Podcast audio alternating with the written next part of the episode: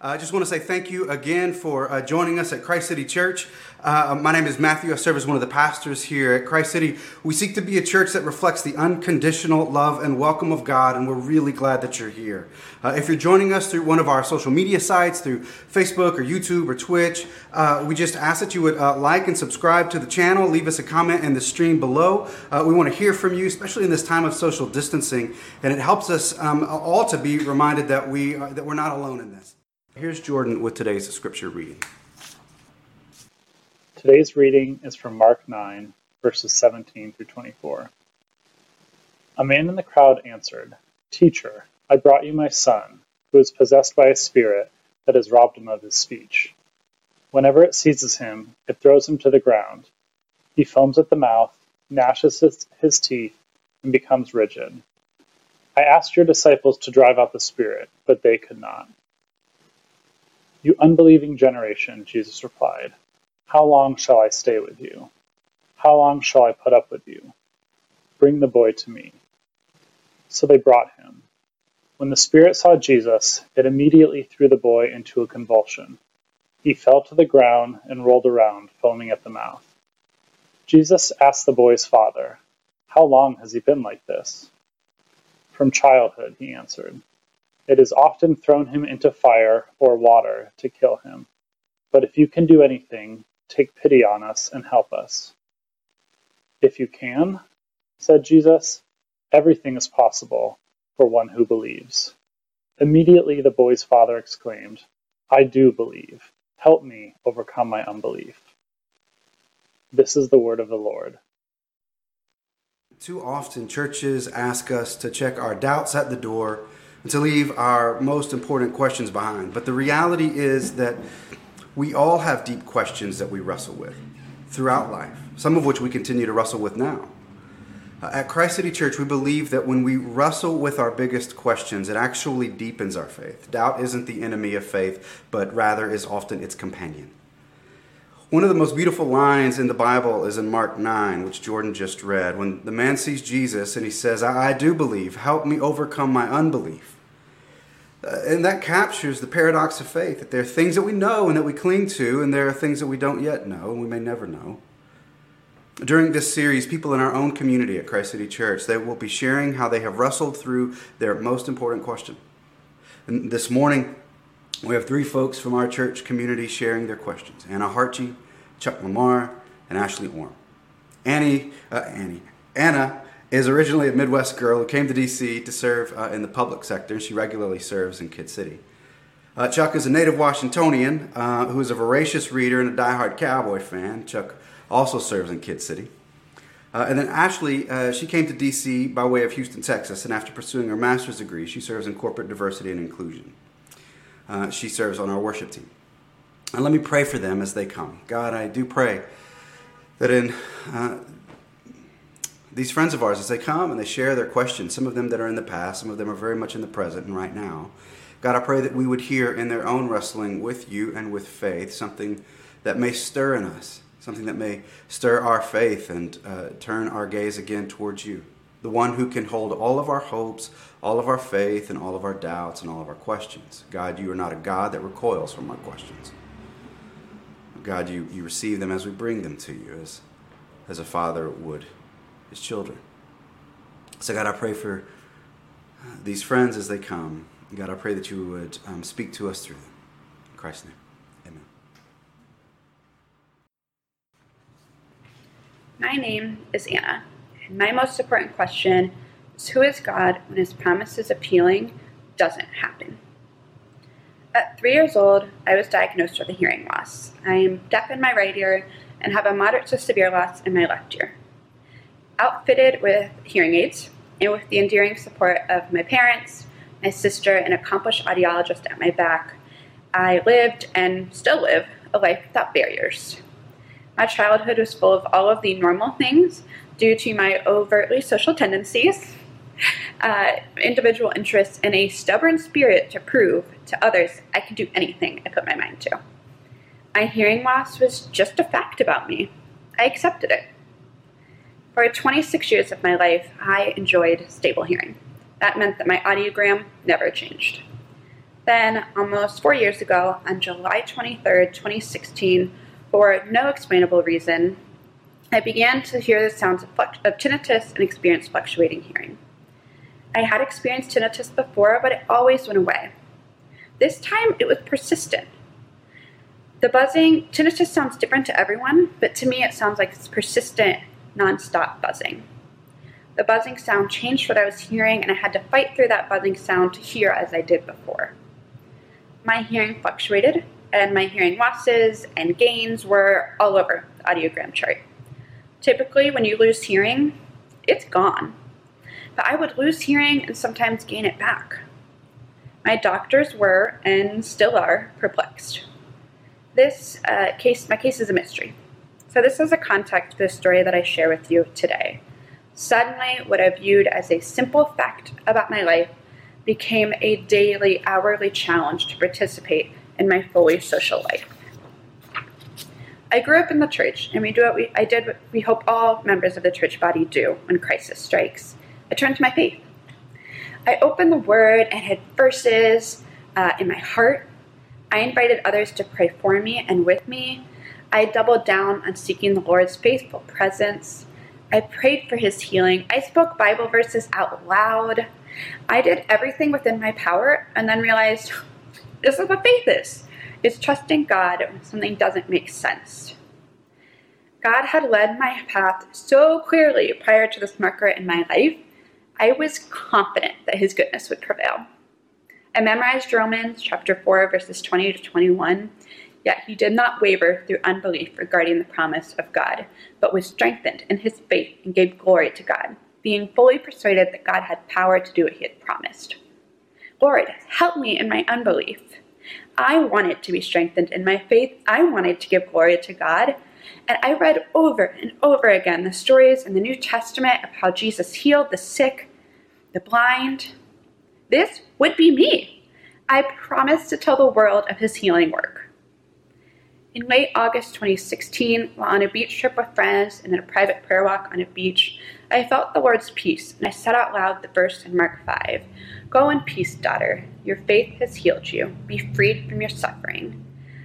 A wave of peace and comfort fell over me, and I felt assured that things would change.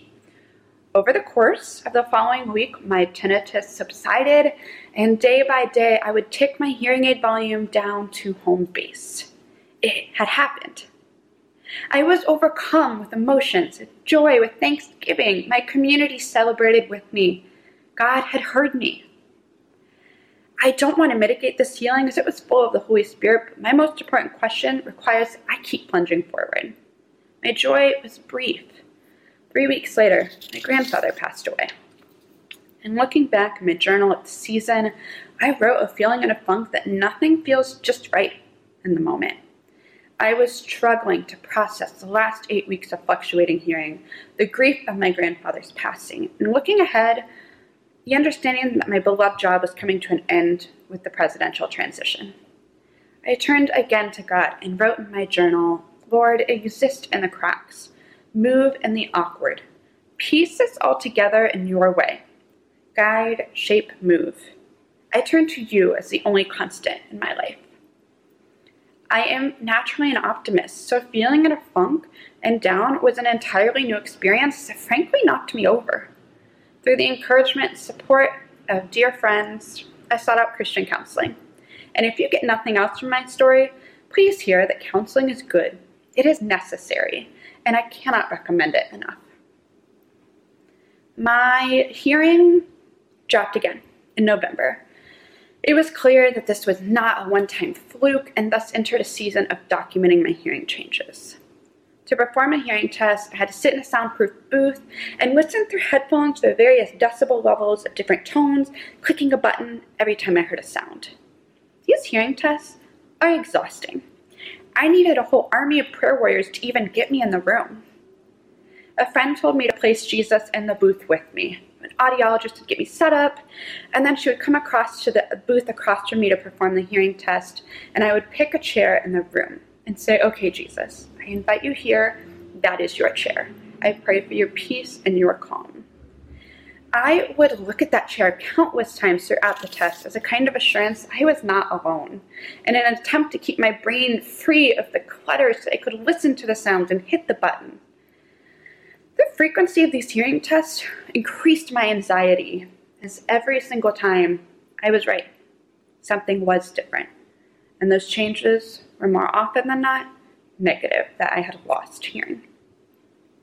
Upon recognizing that this was the appearance of something more, I traveled home to perform a hearing test with my beloved audiologist.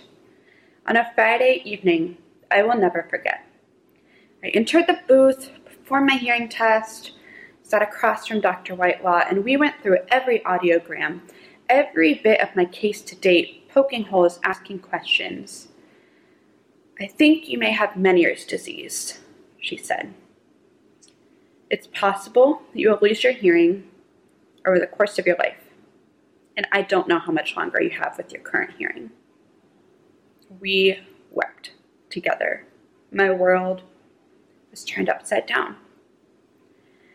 I haven't told you this yet, but my greatest fear in life is actually to lose my hearing, to go deaf. I think because of my limited hearing abilities, I find joy in the sounds of my family's laughter and the musical harmony and the sounds of the doxology filling the Hope College chapel every Sunday night. I did not know a way forward without even the little hearing I had. I underwent more testing over Christmas that year, and that doctor agreed with my audiologist that despite not having all the symptoms, Meniere's disease was the most likely cause to my troubles. Armed with the disease name to research lifestyle changes to implement, I returned back to DC. My abundantly social life took a massive hit. Places were either too loud or too echoey for me to fully participate in the same way I had before. I became a homebody, a bit of a turtle, if you will, uh, only coming out when a situation felt safe and secure, or I was with somebody that didn't mind repeating themselves multiple times. At the same time, church, normally a safe and welcoming place for me, became a dreaded place for me to visit every week. I could hardly hear the pastors, and worse for me, I could not participate and lift up my voice in singing to praise the Lord. I stopped going. I was asking God this question. I had been healed before, so why wasn't I now? Why was my faith not enough? Over and over in the Bible, we read of Jesus' healing, the woman who could not stop bleeding, reaching out, touching Jesus' cloak. I understand her desire and anguish to try anything. In Matthew 14 14, Jesus stepped ashore, saw the large crowd, felt compassion for them, and healed their sick. Where is my compassion? The message version of Matthew 19:26 says Jesus took looked hard at them and said, "No chance at all if you think you can do it yourself. Every chance in the world if you trust God to do it." Do I not trust God? Have I not laid down my life? Who is this God that does not bring the healing he promises? There is no way for me to wrap this up into a nicely tied bow for us today because I've deduced that this story will not end until I reach heaven. I've realized that I cannot constantly be praying for healing. Instead, I've shifted my thinking into what I call waiting in the not yet. I will be healed in heaven it will happen. Maybe it will happen before then, but I do not have the emotional capacity to ask for healing in the now. If He wants it to happen, it's clear that He can do it, and He knows I'm open to it. But praise be to God, church, that I have not had any hearing changes or tinnitus sounds since March 2018. And I sincerely hope that I do not again for quite some time, hopefully never. But I have scars from this persistent, trying, and extended season of my life. I do not feel that God is good. As a classic Enneagram 7, I don't like to engage in my anger at God and am far better at rejecting spending time alone with, in prayer. I have moments when I want to engage in my faith better. I have not walked away from my faith. I do believe in God. But my faith is very much at a stagnant place. I realize I should probably return to counseling. But trusting God is very hard. I want this wall to come down. I want to stop being mad and trust Him again. I suppose I still look for the good. I will still share my story. But I have to reconcile some of this anger and find a way forward with who God says He is. There are two bright spots you have been witness to, church, that I have recognized in writing my most important question. First is in Paul, who showed up in the midst of this roller coaster season of my life and stuck around. He's the one who got me to go back to church again and worked with our pastors to help them understand how to support me my trials. Perhaps most significant to my personal faith, the 2017 me thought I would never use my voice in a choir again to praise God. You all have seen that miracle come true and been part of that miracle. I am grateful for the shelter of this church, a church that invites questions and a body that has walked with me so closely. I am hopeful that the space will encourage my faith as I seek to answer my most important question Who is God when his promises of healing doesn't happen? Is it time to go home? As we come out of celebrating seven years as a body, I've been reminded how much I love this church community. I came to Christ here. My wife and I both baptized here. We've made lifelong friends, and Matthew and Justin have both been instrumental in the growth of our relationship with Christ. This body and this community are what, what have kept me here, but I've been wrestling with the idea it's a time to go home. I grew up in Washington, D.C. when Chocolate City was still a real thing. Every aspect of my life was enveloped in blackness my family, my friends, my school, and church were all made up of black and brown people. Not until attending, attending a Catholic high school where Mass was mandatory did I encounter white people in general, but specifically the intersection of white people and faith. Catholic Mass was vastly different from anything I've ever experienced in my home church, so it was easy to dismiss as different or other. At 17, I was tired of the church that I grew up in and uninterested in the white church experience that was mass, so I walked away from church altogether. After walking away, I had what I would, would have described as a happy and normal life, but as he is prone to do, Christ derailed my comfortable life. My wife Casey and I were visiting friends in LA who pressed us to come to church with them. After hemming and hawing, we agreed to go as it felt like a small price to pay for them being such generous hosts. I remember begrudgingly walking to the church and being initially struck with the diversity. There are black people, Latinx people, Asian and white people all working worshiping together. This is the first time I had seen a white pastor who was not a priest or on television. I can't remember most of the sermon, but the part that stuck with me was the pastor recounting the feeling he has when he returns home from travel and the reception he receives from his family when he arrives home. As I sat processing all this, I heard a word of, from the Lord that was crystal clear and unmistakable. Welcome home. I've missed you so much. So on February 3rd, 2013, I realized it was time to come home. So after my road to Damascus moment, we started a search for a church. I sometimes laugh about the idea of doing a search with no idea of what you're searching for, but it became obvious during our search that diversity was important. When we found the East Side, we knew this was where the Lord wanted us to be. I can't explain I can't explain it other than it just felt right. This was part of God's plan. Even though there were some big differences from what I had grown up with, it felt like we could put roots down here it could feel like home. It took me a while to embrace the differences. There was no call and response between the pastor and congregation. There were no amens or hallelujahs. Contemporary Christian music took some getting used to. Contemplative worship also took some time. Not sure if worshiping in the dark will ever feel normal. There were times when I felt this was closer to a subdued Catholic Mass than the loud and boisterous church tradition I grew up in. But again, what was resoundingly clear over and over was this is where the Lord wanted me. The Lord placed Jeremiah 29 in my heart, and I connected with the idea of a people in temporary exile.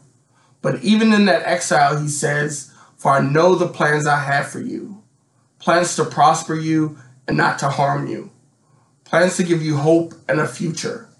Then you will call on me and come and pray to me, and I will listen to you. You will seek me and find me when you seek me with all your heart. Church, I am here to tell you that Yahweh is a God of His Word. And in this new and uncomfortable place, this exile of sorts, He has given me hope in the future. He has kept me from harm, seen and unseen. I have called on Him in prayer, and He has listened. My spirit has prospered. I've grown so close to the Lord, closer than I've ever been. And I want to shout about it. I want to declare His goodness with a joyful noise. There's a gospel song titled, An Incredible God Deserves Incredible Praise. And I want to give the Lord His praise, but I feel stifled at Christ City Church. Sometimes it still doesn't feel like home. The stifling has stirred a longing in my heart that has slowly grown over the last four years, grown from a whisper to a deafening roar. Is this exile forever? Is it time to go home, back to a predominantly black church? There will be a time where there is no black church or white church, but unfortunately, that is not the case currently here on earth. It wasn't the case when Richard Allen, tired of preaching in balconies, left the Methodist Church to found the AME Church. It also wasn't the case when the Southern Baptists split from the Northern Baptists over slaveholders not being allowed to be missionaries. Let's be clear racism established white and black churches. We have to acknowledge that Christianity in America is rife with the country's original sin of racism and that there is hard and painful work in front of the body of Christ. And as long as our white brothers and sisters in Christ refuse to do the work or do it half heartedly or when it's cool and convenient or for the gram, then I fear that diverse churches like ours will see a constant exodus of black members as they also wrestle with whether or not this multicultural church is really home. There's a cost to this multicultural church idea, and it's paid by the people of color in the body who are not integrated and included, but who instead are forced to assimilate. If the white also, if the white church is serious about doing the work of racial reconciliation, it must address the disparity that 81% of white evangelicals voted for Donald Trump and 8% of black people did. There's a disconnect in those numbers that echoes very loudly on Sunday mornings.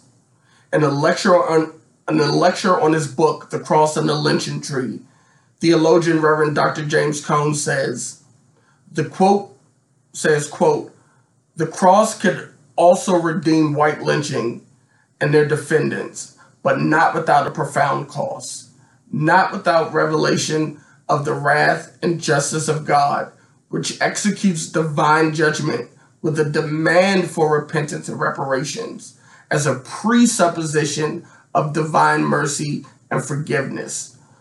Most whites want mercy and forgiveness, but not justice and reparation.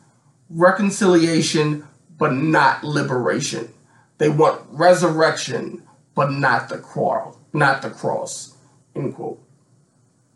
I think that the church, that in the church's quest for diversity, I and other people of color are asked to put themselves in their religious culture and expression on the back burner for the sake of diversity. While it seems that there's a growing desire for multicultural churches, diversity in the evangelical church still looks like people of color joining white congregations and rarely white people joining predominantly non white congregations. It is not on members of color to make a church diverse. Let me repeat it is not on the members of color to make a church diverse. Is the diversity in your liturgy? Is it in your worship, your preaching, your posture? If not, then the number of white people in the congregation is irrelevant. I'm a high identifying black man, and it's an integral piece of my identity. In church, I am so tired of checking my identity at the door. If I don't have to check my identity with Christ, why do I have to do it in this house?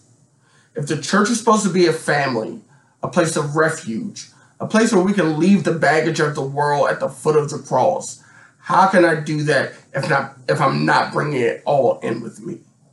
Now I'm pretty sure no one's going to kick me out of Christ City if I catch a quickening of the Holy Ghost.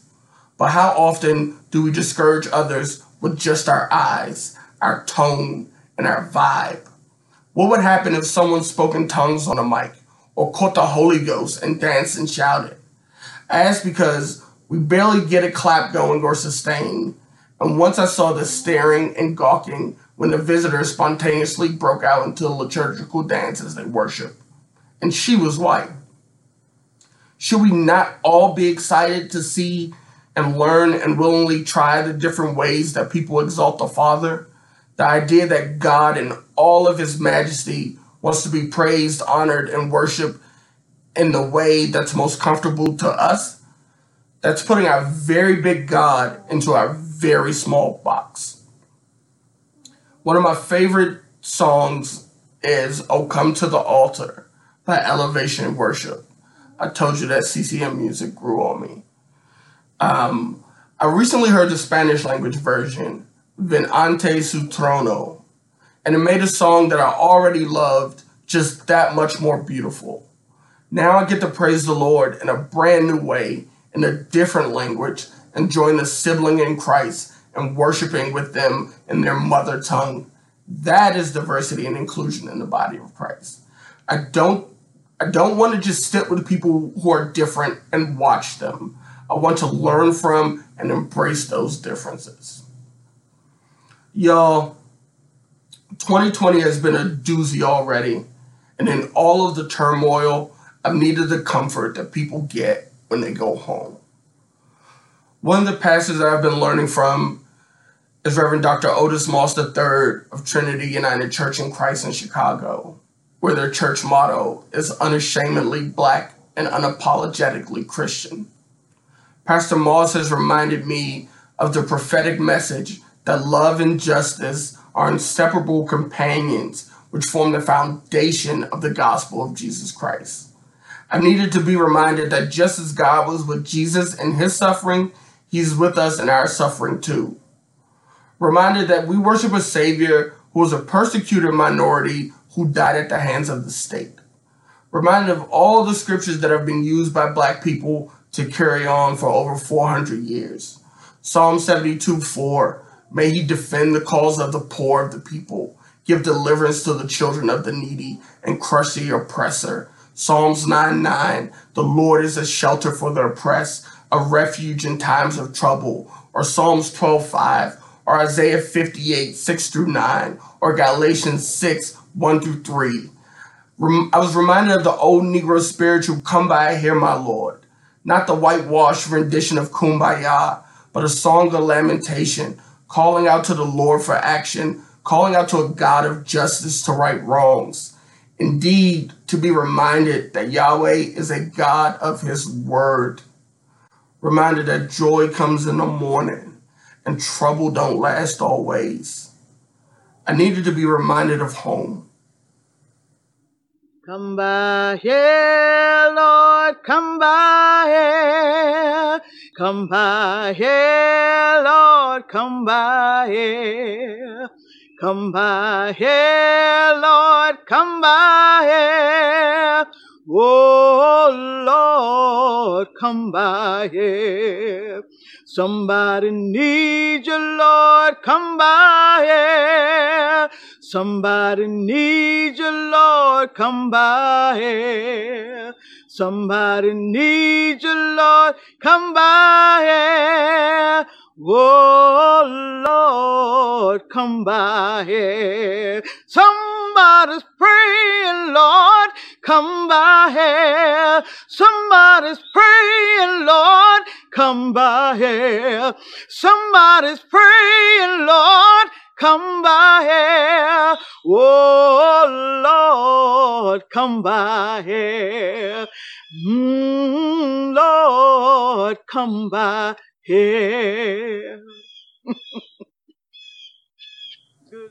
For a lot of people, DC is a transient city, but it's also my hometown.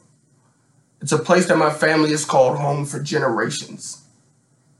It's always been tough for me welcoming new friends to my hometown, knowing that most likely their stay is temporary. While some friends traditions are created, sometimes the new friends and new traditions aren't enough. I've learned to accept that people still leave because sometimes it's time to go home.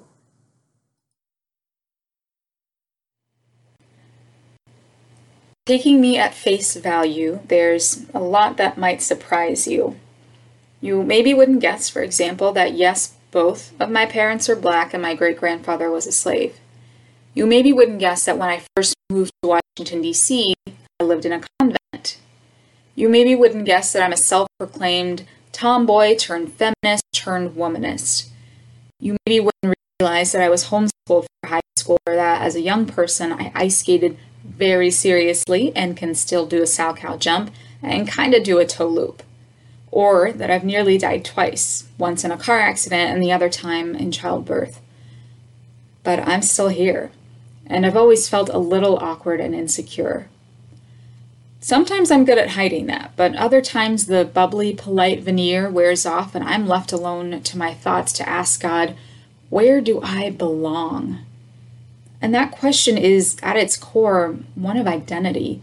It is me saying to God, with all the seeming randomness of my own personal experiences, and with the ways in which society struggles to categorize me and my character so that I can be tucked away neatly into a bin with a label and an instruction manual God, where do you see me at home?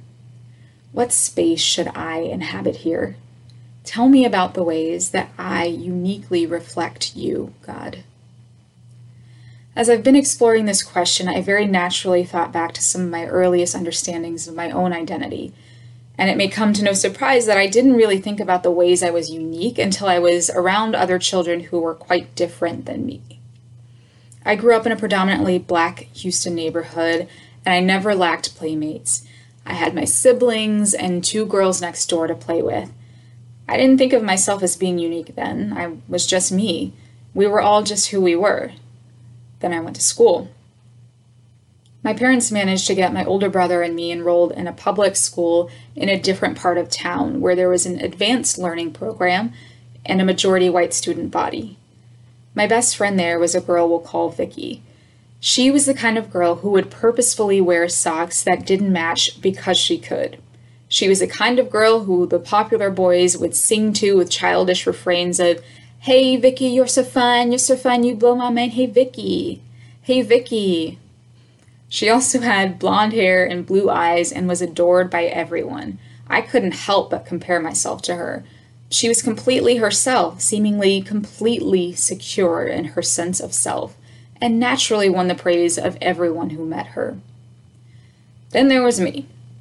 I was painfully shy. My naturally curly hair was usually in pigtails or gelled down in the front and pulled back into a frizzy shrub at the nape of my neck. Our school's drama teacher told me in front of my class that my voice was too deep for me to play Alice or even the White Rabbit in our class play of Alice in Wonderland. I was known as the quiet one because I didn't want to talk and thereby open myself up to criticism. When school let out for the summers, I'd breathe a sigh of relief, like many kids. I wasn't by any means a disengaged student, but as each academic year would come to a close, I'd ride the yellow school bus home and get off the bus after it made about 12 or so stops, walk home, and be grateful that I'd not have to carry the weight of my backpack anymore. I was also anxious to release the weight of carrying my identity into the classroom day to day. Summer meant summer day camp, and my siblings and I would go to camp in our neighborhood or camp at a city program that provided free boxed lunch. That meant two things that I loved salami sandwiches and fellow black campers. But I was even awkward at those camps. I was overchurched and thereby out of touch with most kids my age. I didn't come to camp knowing the best of 90s rap or pop songs and hadn't seen any cool new movies. But man, oh man, I could sing you some church music and tell you the storyline for just about any classic old musical. Kids at camp mostly accepted me, though. Fast forward to me being an adult, and people's reactions to my identity have been far more colorful and nearly completely race based. Comments range from total strangers asking, What are you? And if you have children, what would your children be? to, You may be yellow, but you'll always be an N word. What was hard to explain to others in the aftershock of their statements was that I knew who I was and I liked who I was. But the space I was taking up was confusing to people. Only very recently did I feel vindicated by reading a New York Times article. The piece was by a poet named Caroline Randall Williams, who is black, though a significant portion of her genetic makeup is European. As Caroline says, I have no white people in my genealogy in living memory, no voluntary whiteness. She goes on to say that she very strongly reprimands the way some white Southerners glorify their ancestors in the memory of the Old South, particularly because, in her words, they imagine a world of benevolent masters and speak with misty eyes of gentility and honor and the land. They deny plantation rape or explain it away or question the degree of frequency with which it occurred. These days, opportunities and our understanding of self hinge so much on our race. I've struggled to deal with other people's discomfort about who I am. Now, I don't say this to invite a pity party, and I do realize the ways in which I've had privileges that even other members of my own family have not had. But as someone who grew up rooted in church communities, I struggled to understand how, as Christ followers, we could all have the mind of Christ and be robed in the righteousness of Christ, bear his image, but not all be alike. The churches I'd attended growing up pointed me towards sameness. So, like everyone else at those churches, I wore my WWJD bracelets, I sang DC Talk songs, I wore cheesy Christian t shirts like the ones that said Jesus King of Kings instead of Reese's Peanut Butter Cup but I also wanted to be able to embrace my differences. I've been learning to do that more and more these days. I'm comfortable saying I'm a womanist and a southerner.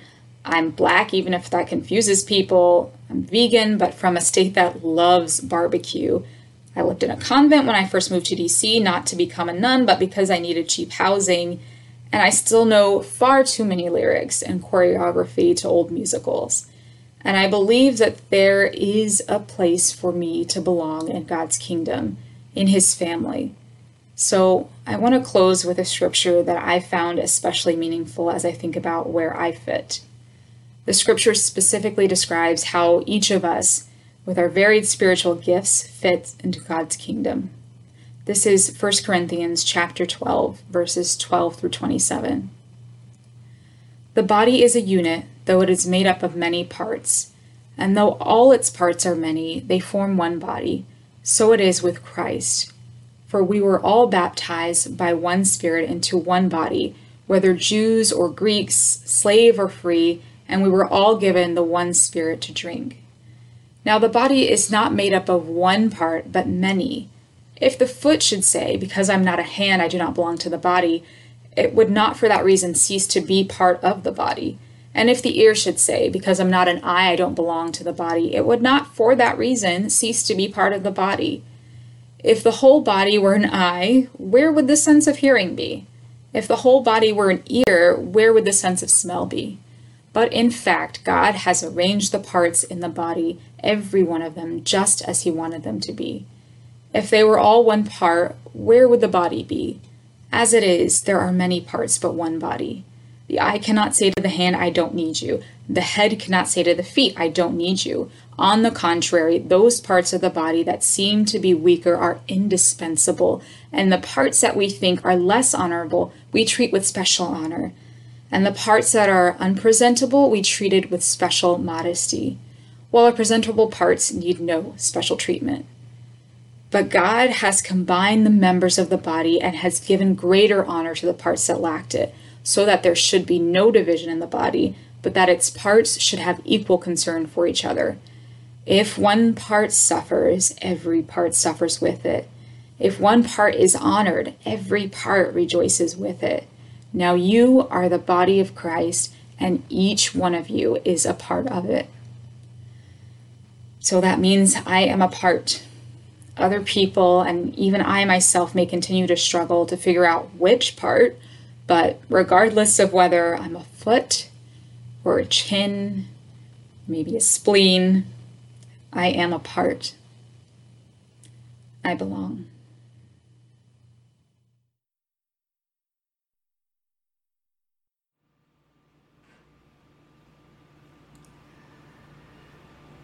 Thank you to Anna and to Chuck and to Ashley for sharing their most important question. Friends, we've been given a gift, a gift of, of story, a gift of, of experience, um, a gift of, of, of, of compassion. Uh, the word compassion means to suffer with, and, and so the invitation for us, the invitation I think of the Spirit is, is not just to say, wow, that was great, they, they did a good job, but to feel the feelings that the Spirit has put in us, um, those feelings of, of, of, discomfort, those feelings of uh, not knowing what to do. Um, the Spirit is, is moving uh, in each of us and in all of us. And, and the thing about those questions is that they aren't just disembodied intellectual processing, they are the deepest longings at people's cores, and they have something to say to who we are as a community because some of those questions are about community as well, and some of those implications are about who we are together, what kind of space we hold, what kind of body we are, what room is there for one another.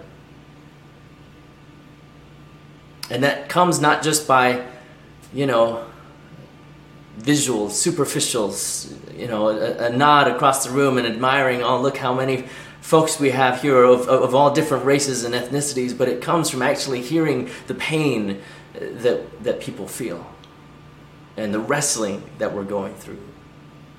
Hearing that and, and responding to that and, and listening to what the Spirit might be saying and challenging us, challenging you. Is there something to do about it? Is there some way to grow in, your, in yourself and to help you grow our community?